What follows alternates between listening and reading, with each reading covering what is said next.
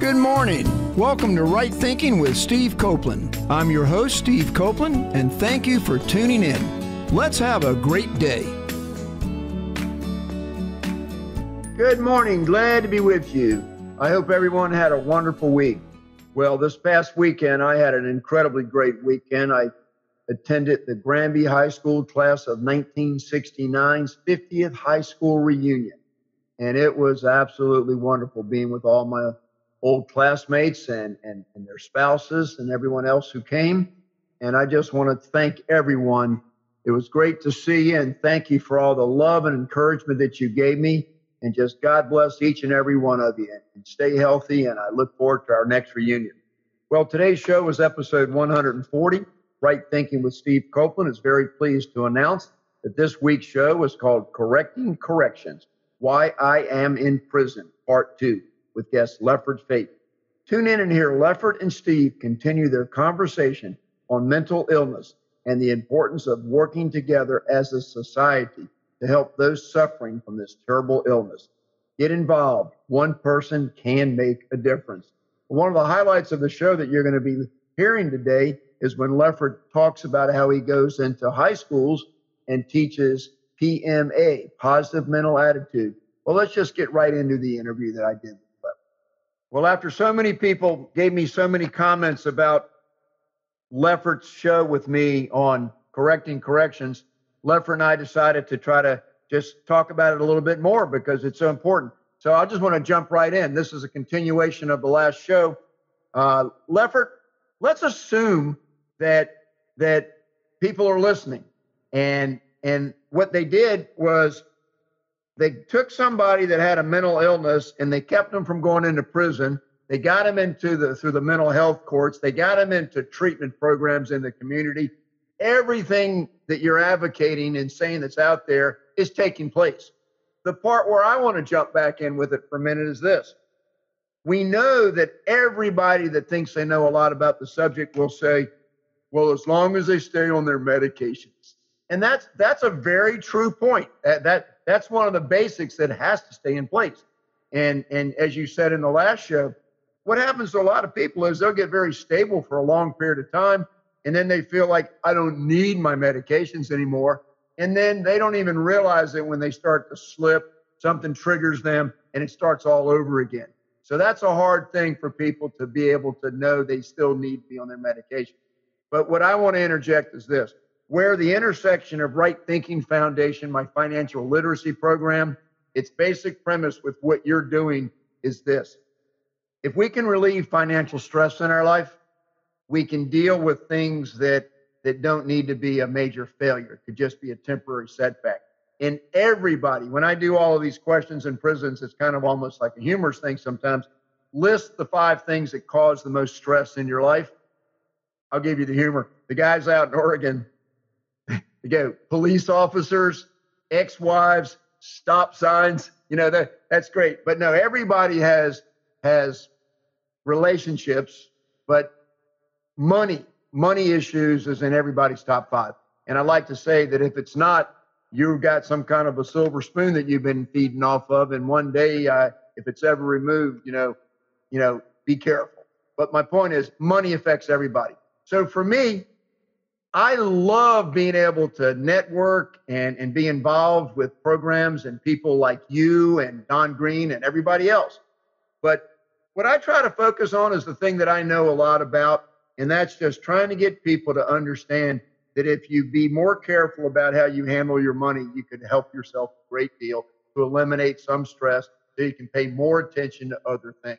And so the mentally ill people that we're stabilizing, that are going to be following through with all the things that you're helping put in place, they're going to need financial assistance. They're going to need to be able to handle their own budgets. I know so many people that are that are like mentally ill that are kind of like borderline. You know, they kind of get along okay most of the time, but then you find out that they're recluse for a while and and they're making some really bad decisions or something went wrong. But be, being stable has a whole lot to do with reaching self-sufficiency and independence and being able to live on your own. Because you know, one of the saddest situations that we all see is mentally ill people that live with their parents and their parents age out their parents move on to greener pastures when they die. What, what happens to this mentally ill person that couldn't be out on their own? So I believe, and this is a question I want to throw at you. There's different types of mental illness. There's medications that are very hard to figure out work for the right situation. But if we can stabilize people and bring them into community and and a, a healthier lifestyle, whatever that means, what does that mean, Lefford? What's the next step? Let's say that we succeed a lot in keeping people out of prisons, get them into community health, eh, you know, counseling and all the other things. What's next, Lefford? Where it's going to go after that?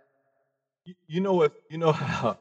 You know what's really funny to me is that I thought what what's next was to get people to identify people that need mental health, treat them, and then when they're returning, treat them. But but God got a serious sense of humor. You ended, I Jeff introduced me to you. You introduced me to Don Green. I went to the Napoleon Hill Foundation. I knew about Napoleon, but I've got an intimate relation with Napoleon Hill and the foundation now. And I honestly think the next step is this whole PMA, positive mental attitude, the 17 steps towards a positive mental attitude. And the reason I say that, and this isn't a commercial for the foundation, but one of the things of the foundation is making it better for people, making this world a better place for people. And I think that no matter who you are, what's what's the situation, I think there will be some people with a mental illness so severe that they will always need to live someone with someone and always need somebody to take care of them. But those people are going to have to understand the financial side of it because somebody's always got to understand the money bit. So, definite major purpose, having definiteness of purpose, having a plan, having a mastermind alliance, surrounding themselves with somebody that can have their best interest at hand, working towards a definite major goal. I think that in order for us to be right, we got to get our mind right. And the mind right in everything. I don't think it's just like the mastermind alliance. I'm not a financial guy. That's your thing. I'm a motivational kind of guy, and I got this thing there. We got to get people in the circle that can look at all facets of an issue and say, how can we fix this as a problem? It can't be ones and twos and threes, Steve. I think it takes us as a society to come together and say, we need to work together in perfect harmony to combat this issue with mental illness so that we can take care of people that can't take care of themselves now. Let's have a conversation about a child that's born with Down syndrome, a severe side of it. We don't have this conversation. We don't say, well, what happens when mom and dad die? What happened? We still got to take care of that person because that person can't properly take care of themselves. So we have to figure that out. And it's not just a, a one bullet, it's not a silver bullet, it's a clip with a lot of bullets to attack this and this and this and get in front of it. That's kind of how it sits. So I think one of the reasons that I think I was led to the Napoleon Hill Foundation is for me to, to get myself around some like minded people and figure out a way or be on the team to figure out a way that we can do these things. There's no mistake that Don Green believes in going into prisons and and take care of stuff and that you introduced me to him and he knows you and what you're trying to do. That's that's no excuse. I'm not an excuse. There's no that's not a coincidence. This is a reason that we're placed in this space right now to do this type work, I think. I couldn't agree more. And you know, you said this is not a commercial for Napoleon Hill, but I'll tell you what, I'm 68 years old. I got my first copy of Think and Grow Rich when I was in my early 20s. I've been I've been like 40 over 45 years with Think and Grow Rich. And there's absolutely nothing that can be said negative about people that want to get together to help one another and keep a positive attitude and put practical things in place to help you move forward. And and you know, and I, I have a lot of issues with people that they they talk the talk, but do they walk the walk, so to speak? But but you know, you mentioned one of the best words there. It's it's having a plan. You know, it's that burning desire and having a plan and moving forward. And in the 17 principles of the of Napoleon Hill, the PMA, there's different versions of how it's presented, but it is so complete. And and so I'm glad that you went that direction on this because it's all about the youth, period. That's one thing I've learned in my years in prisons. It about the second year in, when I'm when I'm just really trying to find what answers are. I learned that the very best place for us to be able to, to, to reduce recidivism is the main word that I'm out there fighting, keeping people out of prison, having a successful life when they get out, is to get to the youth before they ever go in in the first place. Bingo. Yeah, and and so Lefford, you um you were in eh, you you got a new program that you're teaching PMA, positive mental attitude, and and let me say this, I think everybody that's an adult has come across the initials PMA. Uh, if they're in any kind of a work environment where they teach, you know, how to be positive and do this and that. But positive mental attitude, Napoleon Hill is given credit for developing that and formalizing the concept. Is that that's correct, isn't it? I mean, yeah, yeah. He and W. Clement Stone, yes. Yeah, well, well, he was kind of like us. We took some of the stuff that we get from other people and we try to just move on with it and use it. And we don't need the credit for it. We just want to make sure people learn it. But yeah, W. Clement Stone, and there are some others that go even further back. I've read some of the earlier versions too. But you are doing a program in Sumter, South Carolina that is incredible. Wow, yeah, yeah, yeah. So you're going into a junior high school, a middle school? High school, high school. It's well, I'm going into a bunch of schools, but I just was asked, man, uh, I'm so excited about you. Probably should have brought this up. I'm hugely excited about this because Sumter High School, with almost 1,200 students, uh, I was I was talking about doing this PMA program, this positive mental attitude, and why I thought it was important. And I was talking to the city manager of Sumter and talking to the the president of the Chamber of Commerce, saying that we're going to do this. We start working this stuff out. I was teaching a course yesterday, Friday, on, and I was teaching Mastermind Alliance and Definiteness of Purpose. And we had a we had a career counselor that heard my talk, and I was telling her, I said, I just got authorized. I'm gonna go out there and I'm gonna train a thousand high school students. Um, well, well, basically, I said a thousand students between 15 and 18 on these 17 principles. And I'm excited. I don't have a kid yet, but I'm working it out and all this. And she said, I want you to come to my high school and teach all of our high schoolers. They need this. Because she saw, she saw the, and I sent a video out earlier that talks about definiteness of purpose and mastermind. And she sat there and she said, Our kids need this. And again, it's not from me, it's through me. And it is so awesome how God do. Because I was just saying it, and all of a sudden, boom, 1,200 kids. So to me, that's 2,200 because I asked for a thousand and I got 2,200. Yeah, yeah. So, so that I've heard. I'm sorry because I got I was hyped. I'm sorry. No, I'm going to stay on it because that's where the answer is. The answer is in the kids. I mean, we everybody knows that, but not not everybody's figuring it out. But here's part of the here's part of the universe that we're dealing with here, the world. What we know is right's not getting done sometimes. I uh, I don't I don't get into politics too much. I kind of refrain from that because all I hmm. want to do is have a chance to be one on one with somebody. Uh, and and just you know if they're hurting and, and the last show that we did on it when we talked about the uh, the training that needs to be done for the uh, crisis intervention teams with law enforcement de-escalation is the word you know a lot of times there's a situation that escalates and, I, and i've talked about this on the show numerous times you know my karate background where i asked this question so if there's a person that's really really a bully and causing trouble and, and sort of threatening other people, um, we have to recognize that as irrational behavior. Now, irrational behavior and mental illness kind of go hand in hand. I'll, I'll say that. And um, And so my question is when I'm trying to, to like I'll meet other karate people, a lot of instructors and stuff, and and I'll say, so if if somebody's kind of out of control, getting out of hand, what is the best way to bring them from an irrational place to a more rational place?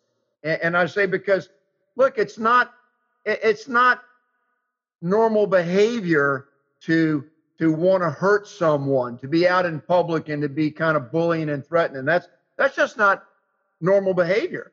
And so it's our jobs to help bring that person back to a more rational frame of mind. And so the question is so what do you think? Uh, this is like I ask this to everybody and you know, what do you think is the very best way to bring a person back to to bring them back to a more rational place. And you wouldn't believe some of the answers I get from people that are supposed to be qualified. Uh, it's modeling. Huh? I think it's modeling. I couldn't hear it good. I'm sorry. Mo- modeling the behavior. You you get to their level. You don't. You try to bring them down. You don't tell anybody, calm down. Last time, I, I learned a long time. Calm down. That that. Yeah. I've been married for a while. That is not a good thing. Yeah. Control yourself. Calm down. No, no. Yeah. My my answer that I teach is basically that uh, these people have some sort of a, you know, where are they coming from? See, that's part of what we got to understand. Um, why are they in this frame of mind? It could be to where they were severely abused as a child and they're just angry all the time. And, you know, one of the rules of the jungle on the street is if you touch somebody, they think they have the right to take your face off. Get your hands off of me. You don't want to touch people when they're agitated on the street. But here's the thing, and I don't recommend this to everybody, but here's my process. The answer to my question is the very best way to bring them from an irrational place to a more rational place is through love, empathy, and understanding. Okay, Steve, that sounds real good. What are you talking about? They need to feel love because that's their whole issue probably is is that they don't feel love and they've just got this this barrier that they've created and they don't want anybody inside their space. So what i do i get into them i get inside their space. And this is where i do i don't recommend this. You know i've got specialized training that allows me to do this but i get in close to them and i put my little finger kind of like up on their body somewhere so they can have a butterfly touch. And they they need to be touched. They need to feel my blood flowing through my little finger onto their body. There's a warmth to that. And then I just sort of get right close to them. I mean, like five, six inches. Because when I'm that close to them, if they act out too badly, I'm in a pretty good position to stop them physically if I need to, because I'm totally on the inside there. You know, whatever. I don't want to go too far into what that means. But my point is, when I'm inside like that, I've neutralized their physical stuff that they could do to me. And if they continue to get hostile, I, I can do a whole lot at that moment. But here's what I'm saying the conversation kind of goes like, hey, you need somebody to talk to, man. I know you're having a bad day, but I'm here for you, man. You want to talk to me? And and that's the beginning. And it always, Lefford, and I'm gonna I'm gonna thank my Lord Jesus Christ for the protecting me. It's always ended beautifully to where they either cry while I'm hugging them, or and we go off and we I make a friend and we talk about what they've been through. That's what it really is that we're talking about when we describe the process of uh, crisis intervention. You have to make them comfortable, not feel threatened. You know, yeah, the, the training is with the officers. There's always, you know, palm up, not fist. You know, don't make them feel like if you get out of hand, I'm going to grab you and cuff you. I mean, you may have to do that. Of course, you may have to do that. But the point is, you just want to talk them down. You know, you just want to talk them down by having them get closer to you. And and then now, does a person like that need to be punished sometimes? No. You know, most of the time, maybe not. If they haven't already done some great act of violence, they just need to be loved. So why did I go into all that, Lefford? Because you already know that. That's what you're doing with everything you're in the middle of here. You're just trying to communicate with people and have them have a better understanding of what it is to to have a personal one-on-one relationship because i think that no matter what's going on in my life that's the key to everything is a personal one-on-one relationship Your expression is is through you.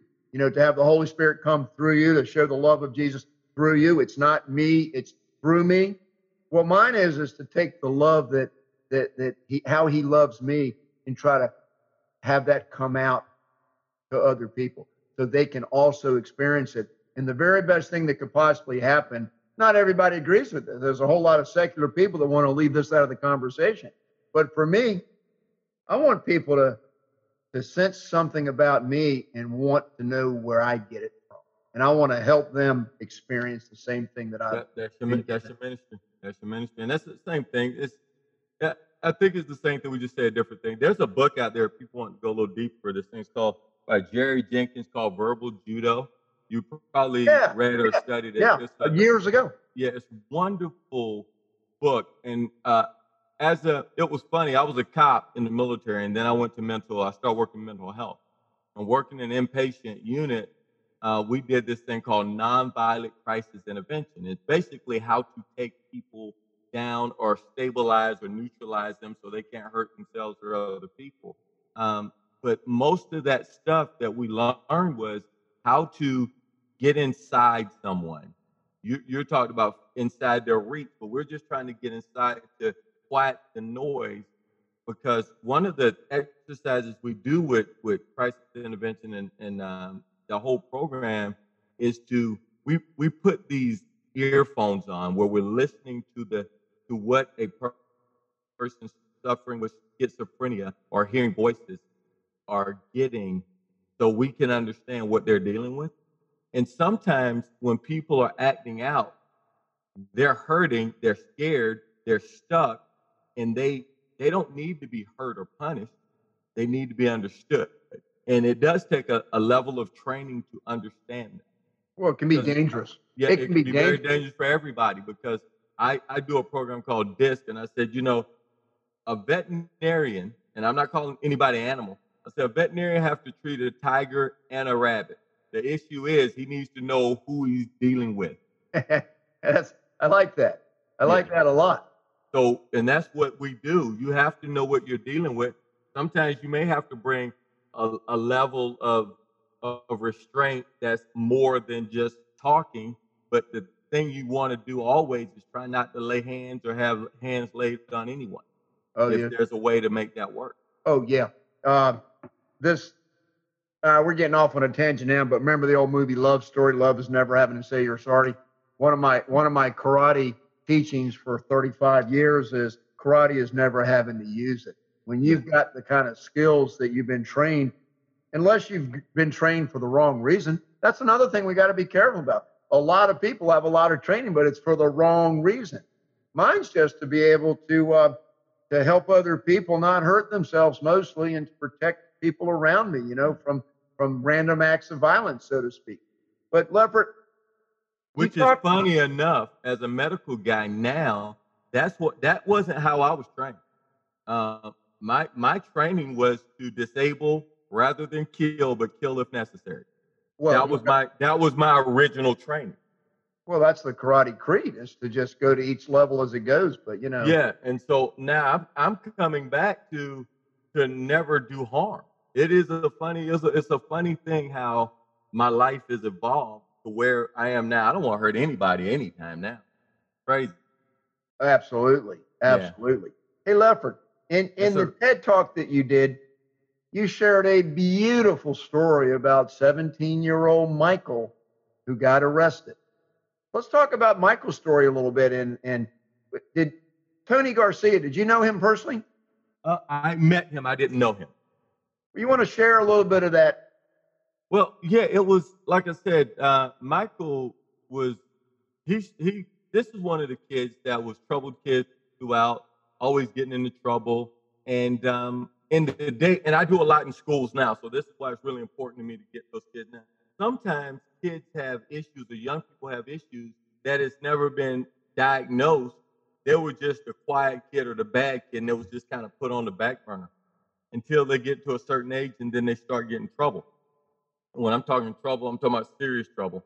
And so he ended up get kicked out of school and all that. And but this guy needed treatment and he did, did need medication. Now, I think that there's a, I think sometimes we we stay on medication too much and too long. The people that need medication should get medication, but there are other types of therapies, uh, CBT, RT. There's certain kind of counseling that they get where they can reduce the use of medication.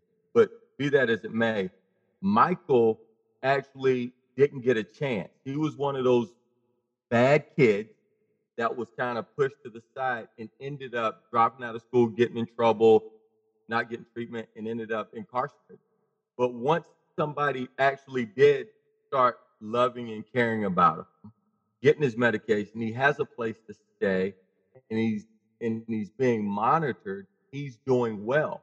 But he is the kind of person that's going to need monitoring and help for the rest of his life. So there's a way to balance that to keep it good. But again, it's either either we're two hands on or two hands off. And it's everybody, everybody should be treated treated equal, but everybody shouldn't be treated the same. You know, if he's the kind of person that needs continual care, give him continual care. If he's the kind of person that can go without continual care, then he doesn't get it. He just got a coach or somebody like a Tony Garcia that can come there and, and listen and talk and get to know, see the signs and symptoms when he's going off track and be able to give him a slight course correction.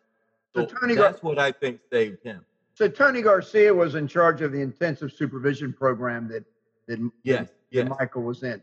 Yes. Well, where did it end up? A probation officer. Yeah, I, I was I was going to share that. That there's a huge parallel here as to how good are the people that are administering the programs because sometimes there's programs that have people that are running them that they just need warm bodies because they don't have enough people that can fill these slots. So, sometimes the programs aren't very good, and we're putting an awful lot of trust into into these programs and the the, the diagnosis. Hey, there's it's a problem just, in America. like everything, bro. It's just like everything. Yep. Um, it's just like police officers. Are the police bad? No. You Some got good them. and you got bad. You yep. got you got the majority of people are up here. But see, the reality is, if you talk about drifters and non-drifters, you got a certain group of people that are they're they're they're following the standard. You got some people doing really, really well, and you got some people doing really, really poor. We can talk about school teachers. School teachers, same thing. Everything. Your, your, child is so lucky to have a teacher who really cares and not just somebody that got hired. Right. But you know what, though? I think some teachers get a bad rap because I work with a lot of teachers. My son's a teacher. And the average teacher busts their hump to try to do good for what they're getting. The, the, more, the majority of students, of teachers, uh, I feel now that I think a lot of the really good teachers are getting burned out because you know they don't. It's the calling, but even though it's a calling, you got to feed your family. Because I'm I'm called to do a lot, but I still got bills to pay. Um, I I am a believer. I believe God will provide, but He will provide enough. But uh, it, your enough and His enough is totally different stuff sometimes. Well, I I honestly believe that there are a lot that goes on. We, we need we need great teachers. We need great administrators. We need to pay teachers what they're worth. We need and not only pay in money, but in respect and understanding, and to know what they require. Because, like I said, I work in schools all the time now, and um, some of the teachers out of their out of their salary, they're paying five thousand dollars a year out of their salary to provide supplies for kids that won't have if those teachers don't get. Oh gosh, yeah, there's some wonderful teachers. Yeah. Well, it's just like everything else in life. A couple bad apples spoil the whole bunch. You know what I mean? It's it, like exactly, uh, exactly. barrel. Well, that's bananas, isn't it? Bananas are in no, it's, it's it, yeah, yeah. You're right. Yeah. I was, like, I was like, what kind of apples he eat? Yeah, they're yellow. yeah, they're yellow. Hey, so so Lefford though, um, what we're talking about is some people call the kind of stuff that we're trying to do thimbles in the ocean. I use that phrase in the last show a little bit. But you know what? I I would I would I would request something very special of you for a moment. I'm going to give you something that I know you do as well as anybody because that's where you apply yourself. Talk about how one person can make a difference. We got three hours. Wow. You know, it's funny. I got an email from Don Green this morning, and he actually put that in the email. He said, Don't tell me that one person can't make a difference. Oh, I read it. Um, I, I said, he liked what I said that you're for real. do your part. Um, the Pledge of Allegiance is one of my favorite sonnets. It starts with I, it then with all, and God's in the middle. Now, a lot of people complain and fuss because, in I think it was 1958, they added God, but God's in the middle of that whole thing. It starts with I and ends with all. I, as an individual, can do my part the best of my ability. And you get in where you fit in. And you've heard the starfish or the sand dollar story where, you know, the guy's walking down the beach and he's throwing in starfish or sand dollars, whichever story you, you're acquainted with. He just throws it in. And the and the, the grandson said, Pa, why are you throwing those things in? Well, you know, saving the lives. And he said, Well, you're not going to do anything. What difference does it make if you throw that one starfish back? It means something to that starfish. Mother Teresa said, Don't try to save the million, save the one. Every person that you touch, every person that you affect, every person you help, it may not change the world, but it may change that person's world. So one of us always can do something.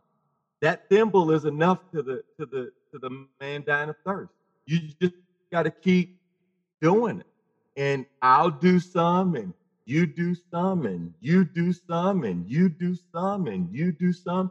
If all of us doing something, then it gets better for everybody. And but the cool thing about it, Steve, is the little thing that I do today, if I keep doing it and doing it well, it'll get bigger over time. So my thimble will be a bucket one day. My bucket will be a foot tub one day. And one day I'm gonna get smart enough to get a big tank and I'll be able to suck it up and siphon it out. But you got to start where you are. And I know I'm using a, not, a lot of analogies, but I really do think that each and every one of us has a purpose. And if we walk into our purpose, we'll be doing what we're supposed to be doing. Don't stop, Lefford. Uh, I want more. No, I'm uh, I'm just that. That's it. That is that is it. I mean, I'm a I'm a speaker. I know I was meant to speak something, but it's not. But my mission isn't to speak. That's my instrument. My my my purpose is to help somebody, and the only way only way I can help somebody is that I got to get better, and I got to say something.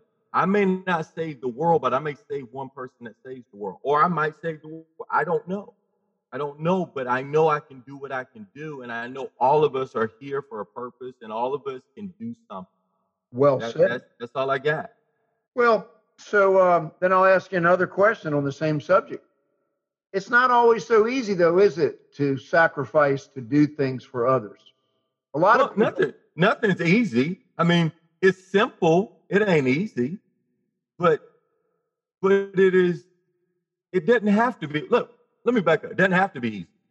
It doesn't have to be easy. It's still got to be done, whether it's easy or not. What what difference does it make if something's easy or hard? I mean, I I I do push-ups not because I like push-ups.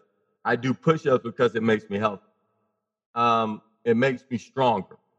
But it doesn't have to be easy. That's the thing that I think is is is something, and I'm not gonna call it this generation because I don't think it's this generation. I think we bought into this whole thing that life is supposed to be easy, um, or it's everything's supposed to be nice and everybody's supposed to be on our side. I don't think that's the case. I think it's hard, do it hard. Um, I think that it it if it was too easy, I think we would give up and quit because I think we as human beings need to be challenged. We like a challenge. You are you are you are a black belt not because it was easy. You wanted the hard work. You swim in the ocean not because if you wanted just to swim, you can go in a pool or you can sit in a bathtub. You like swimming in the ocean because it puts pressure and you got everybody can't do it. You got to extend some energy. We like to be challenged. I think kids like to be challenged. They don't like it easy. They like it worthwhile. adversity builds character when you persevere. Yeah, it could. Yeah, yeah, true.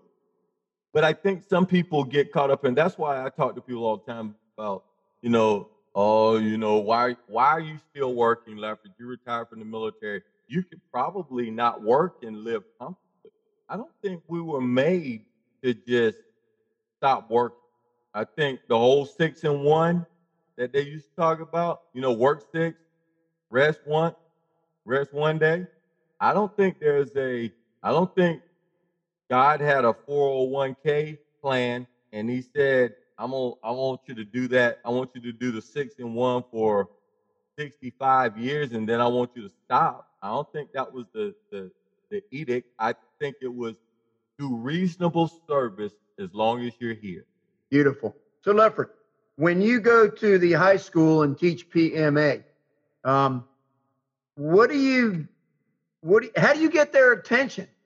I, I I'd like you to, I'd like you to spend the last ten minutes of today's show bringing forth what it is that that you're given to those high school students that is going to help them approach their life and make a difference in the world themselves because I'll tell you what, this is a compliment that I've had that I thank everybody for that said it to me. What I've been teaching with financial literacies in prisons, it's not just for people in prisons. What you're teaching, what you're teaching people in high school about life and PMA, it's not just for them. So, so you know, let's let's share it with the audience today because because I mean I I've I've been in the Napoleon Hill for, like I said, 45 or more years, give or take. And, and I love it. I love it. And, and I've said one of my bylines is the three books that have influenced my life the most is number one, the Bible. Number two, the Holy Bible. The Holy Bible. Yeah, that's a good one there. Yeah. Uh, yeah. And I, and I, I'll let you know just in case anybody's wondering the Old and the New Testament. And, and, um, the the second book is Napoleon Hill's Think and Grow Rich. And and there's a lot of other books that could be third, but I've been saying Outwitting the Devil ever since I read that was probably the next most influential book in my life. Yeah. What a, what a book. So we'll, we'll, what we'll need to do is we need to share our we'll, on one episode we'll share a list of books and why each one of those books. We'll go through like 10, 15 books and we'll say, okay, what is in this book that you need to listen to and why? We'll we'll riff that one day because uh, I'm a I'm a very big reader also. I think that's the episode to come. I've never I've never I'll never forget that one of the very first interviews you and I did was you wanted to talk about outwitting the devil, so we put that one together quick. And look where we are now. Yeah. Man, it's good. It's good. So anyway, how do you capture their attention in high school and then why do they want to listen to you and uh and go from there? Well, I believe well, there's two things, and I always say that. One, I use story. One I use story because again, 10 million people died in the Black Plague. Bob died in the Black Plague because they'll remember Bob. The other part is I let people know that I care about them and why I care about them. And um, and that's just like you said, when you get up close to somebody and you put your pinky on them, they need touch, they need connection. Everybody communicates, Steve, but few people really connect. So I like to communicate and I like to connect with people and let them know that I care about them. And I tell them a bit about my story that, you know, where I grew up and how I grew up and the way I saw myself, my negative self concept. And because of a negative self concept, um, I, I almost lost myself and I would never grow to my full potential. And I don't want them to have to go through that. And there's a process. Napoleon Hill, who was um, appointed by Andrew Carnegie to go interview these 500 successful people. That commission gave him an opportunity to go out and talk to the best and brightest and the people that have been in poverty and want to give a philosophy of success to anybody in this country. It doesn't matter their their color, their race, their natural origin, their sex. You can you have a pathway to get you to where you want to be and and I want I tell people that you can have what you want. You get your dream, you get your desire, you're willing to put in the work, and I connect with them because lot of people in my area are are poor. I mean, we're a social economically depressed area, um, and even the people that have money and have resources, there's bullying going on. There, this is a stressful time. There was a study just recently done that the the children of today have the same level of stress as as mental patients in 1954 with all the stuff that's going on in the world. Everybody in school now, that in school now, think about it, have been a nation at continuous war. We've been at war since the 80s, and that's all they know. And their uh, parents uh, and their parents are serving active duty at, at risk what, in foreign But not even active duty. I mean our country. It's not no, no, but, but I mean another sub subsection of that is there's so many children now and in my own family whose whose whose parents are in deployment, and and that's just a uh, you know that's difficult to be all the time like that. it, it is, and I and it is, and that's not the only thing. I mean, I, the one percent of the population serve in the military. That's one percent. The other ninety nine is, and I focus on military because I'm a veteran. But the other part of that, dude, I mean, if you if you watch the news now, we cannot trust our political leaders. Um, to some people, they can't trust the police. They can't trust the priest. They can't trust. There is a distrust and a mistrust for everybody that was in authority because of all the negative stuff that goes on. So the people that are supposed to make our young people the safest, feel the safest, are the people that are making them feel under siege and, and there's danger there. So they are looking for somebody or something to make them feel safe and secure, to make them feel that somebody cares for them. Some people are searching for gangs, some people are searching for drugs, some people are searching for alcohol, some people are searching for sex. Some, some there's so many things people are searching for. Um, there's a spiritual hole in the center of many of us and we're searching to be able to fill that. So I try to be the person that says you can have those things that you want. You just got to figure it out, and I can try to help you get there. Not telling people where to go, but just maybe how to get there. So there, there's a lot. Of, I mean, one of the most dangerous places for a kid. See, I was at the school at one school, and they were having a active shooter drill at a middle school. We used to have, have tornado drills. They're having active shooter drills. Yeah. Churches in my community are are are arming deacons. Oh yeah. I mean, this is, and I'm gonna be funny, and this this might it's not funny, but this may be. I'm not, I'll say it after we take the recording because what I'm gonna say is probably very controversial, and I want I don't want to make this controversial. But there's some issues today that are negatively affecting our, our young people, and we're blind to it. And we keep talking about the way it was when we were there, the way it was when we were there. Way There's no time when you and I went to school that we worried about somebody coming in there killing us in our school. Correct. When I when I was in elementary school, we had the Cuban Missile Crisis, and uh, Khrushchev and Kennedy were going to push the button. You know what I mean? Yeah. And what the we Russians did, are coming. I remember all that stuff. We got under our desks for a drill in case we ever got. But but now it 9/11 changed America. From that moment on, there's not a child in America that feels secure, and that's right. what we're talking about. And, and so, unfortunately, unfortunately, there's less chance of a terrorist getting us, a domestic, uh, uh, a terrorist outside the country, than somebody walking into school that's disturbed and shooting it up. It's not that's not a, it's terror, but it's not a terrorist. It's somebody that's locally grown. So there's a lot of stuff out there that that that people are concerned about, and so they need. I think our young people need some encouragement. And there's a lot and of mental. That's how I touch them. And there's a lot of mental illness out there that could be de-escalated and have people turn out to be a whole lot more stable than they're allowed to be because they're not properly handled and diagnosed correctly. Yeah, but some of these people that are going killing folks, they ain't mentally ill. No, I, they're they're just plain crazy, evil, one or the other. You know. There, there's some, so like I said, so there's there's a lot. There's no silver bullet. There's No, no, you're there's no particular syllable. And but like I said, the thimble. My so thimble is touching. My goal for this year was a thousand youth.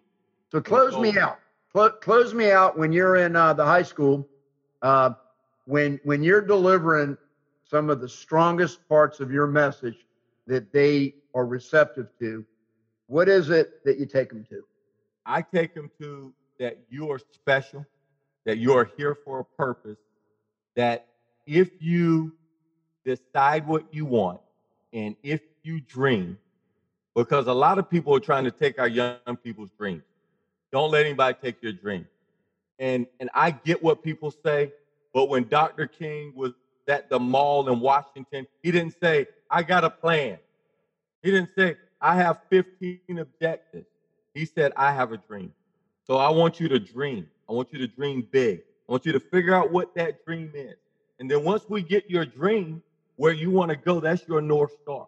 That is your North Star. So no matter what goes on, you can look up and say, that's what I'm going to do. So dream. Once you get your dream, I want you to to develop a plan because if you if you know what your dream is and you know where you are then you can start putting a plan into action to get to where you want to get now there's probably somebody that looks like you or look like what you want to be because if you can see it you can be it so find that person and then once you find that person look around you because you are the average of the five people that you hang around with the most. Who's on your team? Who are the people that love you, care for you, will lift you up, that you can lift them up, that are going to be the people that when you're down, they can lift you, and when they're down, you can lift them up. Surround yourself around those people. Develop a plan, find out what you want, and keep your eye on the prize. And then if you do that with a plan and put in work, because I'm gonna tell you, a lot of people will tell you that it's not work, that you just get on your knees and pray and God's gonna give it to you. He will, but you got to get up and you got to walk. Get off your knees, get up and walk. And if you do that, you will meet with success that is very uncommon in these common days. So, do you want to be successful? Do you really want to be successful? I mean, for real, let's get up and let's get it. Lefford, you're getting better in your old age. Oh, Lefford, uh, I, I want to answer one of the questions you just had. Who is that person who will lift you up and be there for you and inspire you and keep you going? Lefford, why you are Snow White. You know what I mean? It's like what what a blessing to be involved with people in my mastermind groups, my close circle of friends that have common positive thoughts that know the Lord and and we can be there for one another. So Lefford, uh, you're doing absolutely beautiful, beautiful things. And uh, uh, I was going to ask you a question about Jim Stovall because when you were given the, the final close there, you said something, and and uh, a lot of Jim Stovall's coming out here too. Uh, one of the greatest one of the greatest things that I share with people that I've picked up that he really helped me hone eliminate distractions. I think I think he's probably the most powerful person I've ever had the joy, the pleasure to get to know. But that's one of his main things that it, it sank in on me. And that's one thing I want to tell people. A lot of stuff that we need to do, we don't really understand what we need to do because we're so used to our own habits I, sometimes. I think we know what we need to do, Steve. I just don't think we want to do them because it looks like work.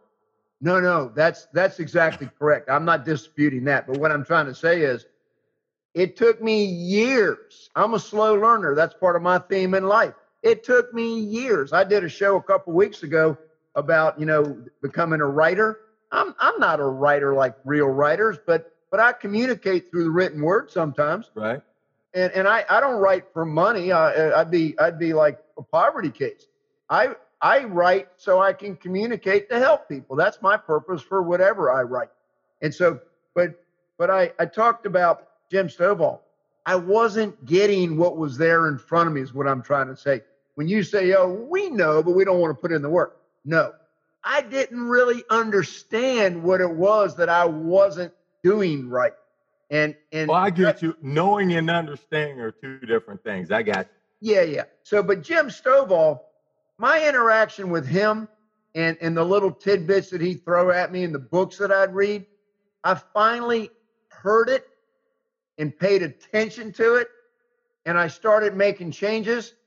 And I got to tell you, this is like part of the message to the kids that that that that I know you give it in there, and I I give it.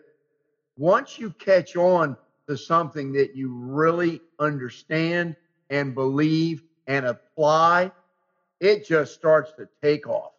And and and one of the main things there is is eliminating distractions. If it doesn't have value and it's a waste of time, don't do it. And, and so I, I convert that to money teaching a lot too. Like why why you'll never reach your goals and save for that new bicycle, whatever it is you want. You'll never get it if you just keep wasting everything you're doing because you just don't even keep track of what you're doing. Right. Because and that's that goes with that whole what's your definition purpose. Once you decide what you want, then the things you do moves you closer to it, not further away. And you need to be able to ask yourself that question. Is doing this, if if me doing this for two hours or playing video games for two hours to get me closer to my high school degree. If this is to pull me away from that, I can't do it. You know, there's some, now you got to have some fun. And I do the whole 888 thing, you know, eight hours of work, eight hours of uh, rest, and the other eight hours that you have, how you budget your time and money. I do all that. But the bottom line is once you know what you want and you really, really want it and you emotionalize that thing that you want, then you can make a decision, an informed decision, what you're going to do. And that's what the plan is about. So yeah, I, I go I go into a lot. I just gave you a little bit, but yeah, I'm I'm so excited because this is what I believe. I meant I was meant to be where I am. But I believe if I would have learned this stuff, I mean really learned it earlier, I could be I could do more for more people than I'm doing now. But I'm slow learner also. But when I get it, bro, I got it. Lefford, let's let's leave it with that. Congratulations for what you're doing, reaching those kids. That is that is uh, if you never did anything else in your life, Lever, that's worthwhile. And and uh, you know, congratulations for doing that. But God bless you. Thanks for being with me today, and um, and we'll catch up and have some more of these conversations soon. Thanks, Lever. Yes, sir. Thank you very much. Appreciate you, Steve. You too. Thanks for listening to Right Thinking with Steve Copeland. I look forward to being with you again next week. And remember, don't quit, plan ahead, it will get better. God bless you and have a great week.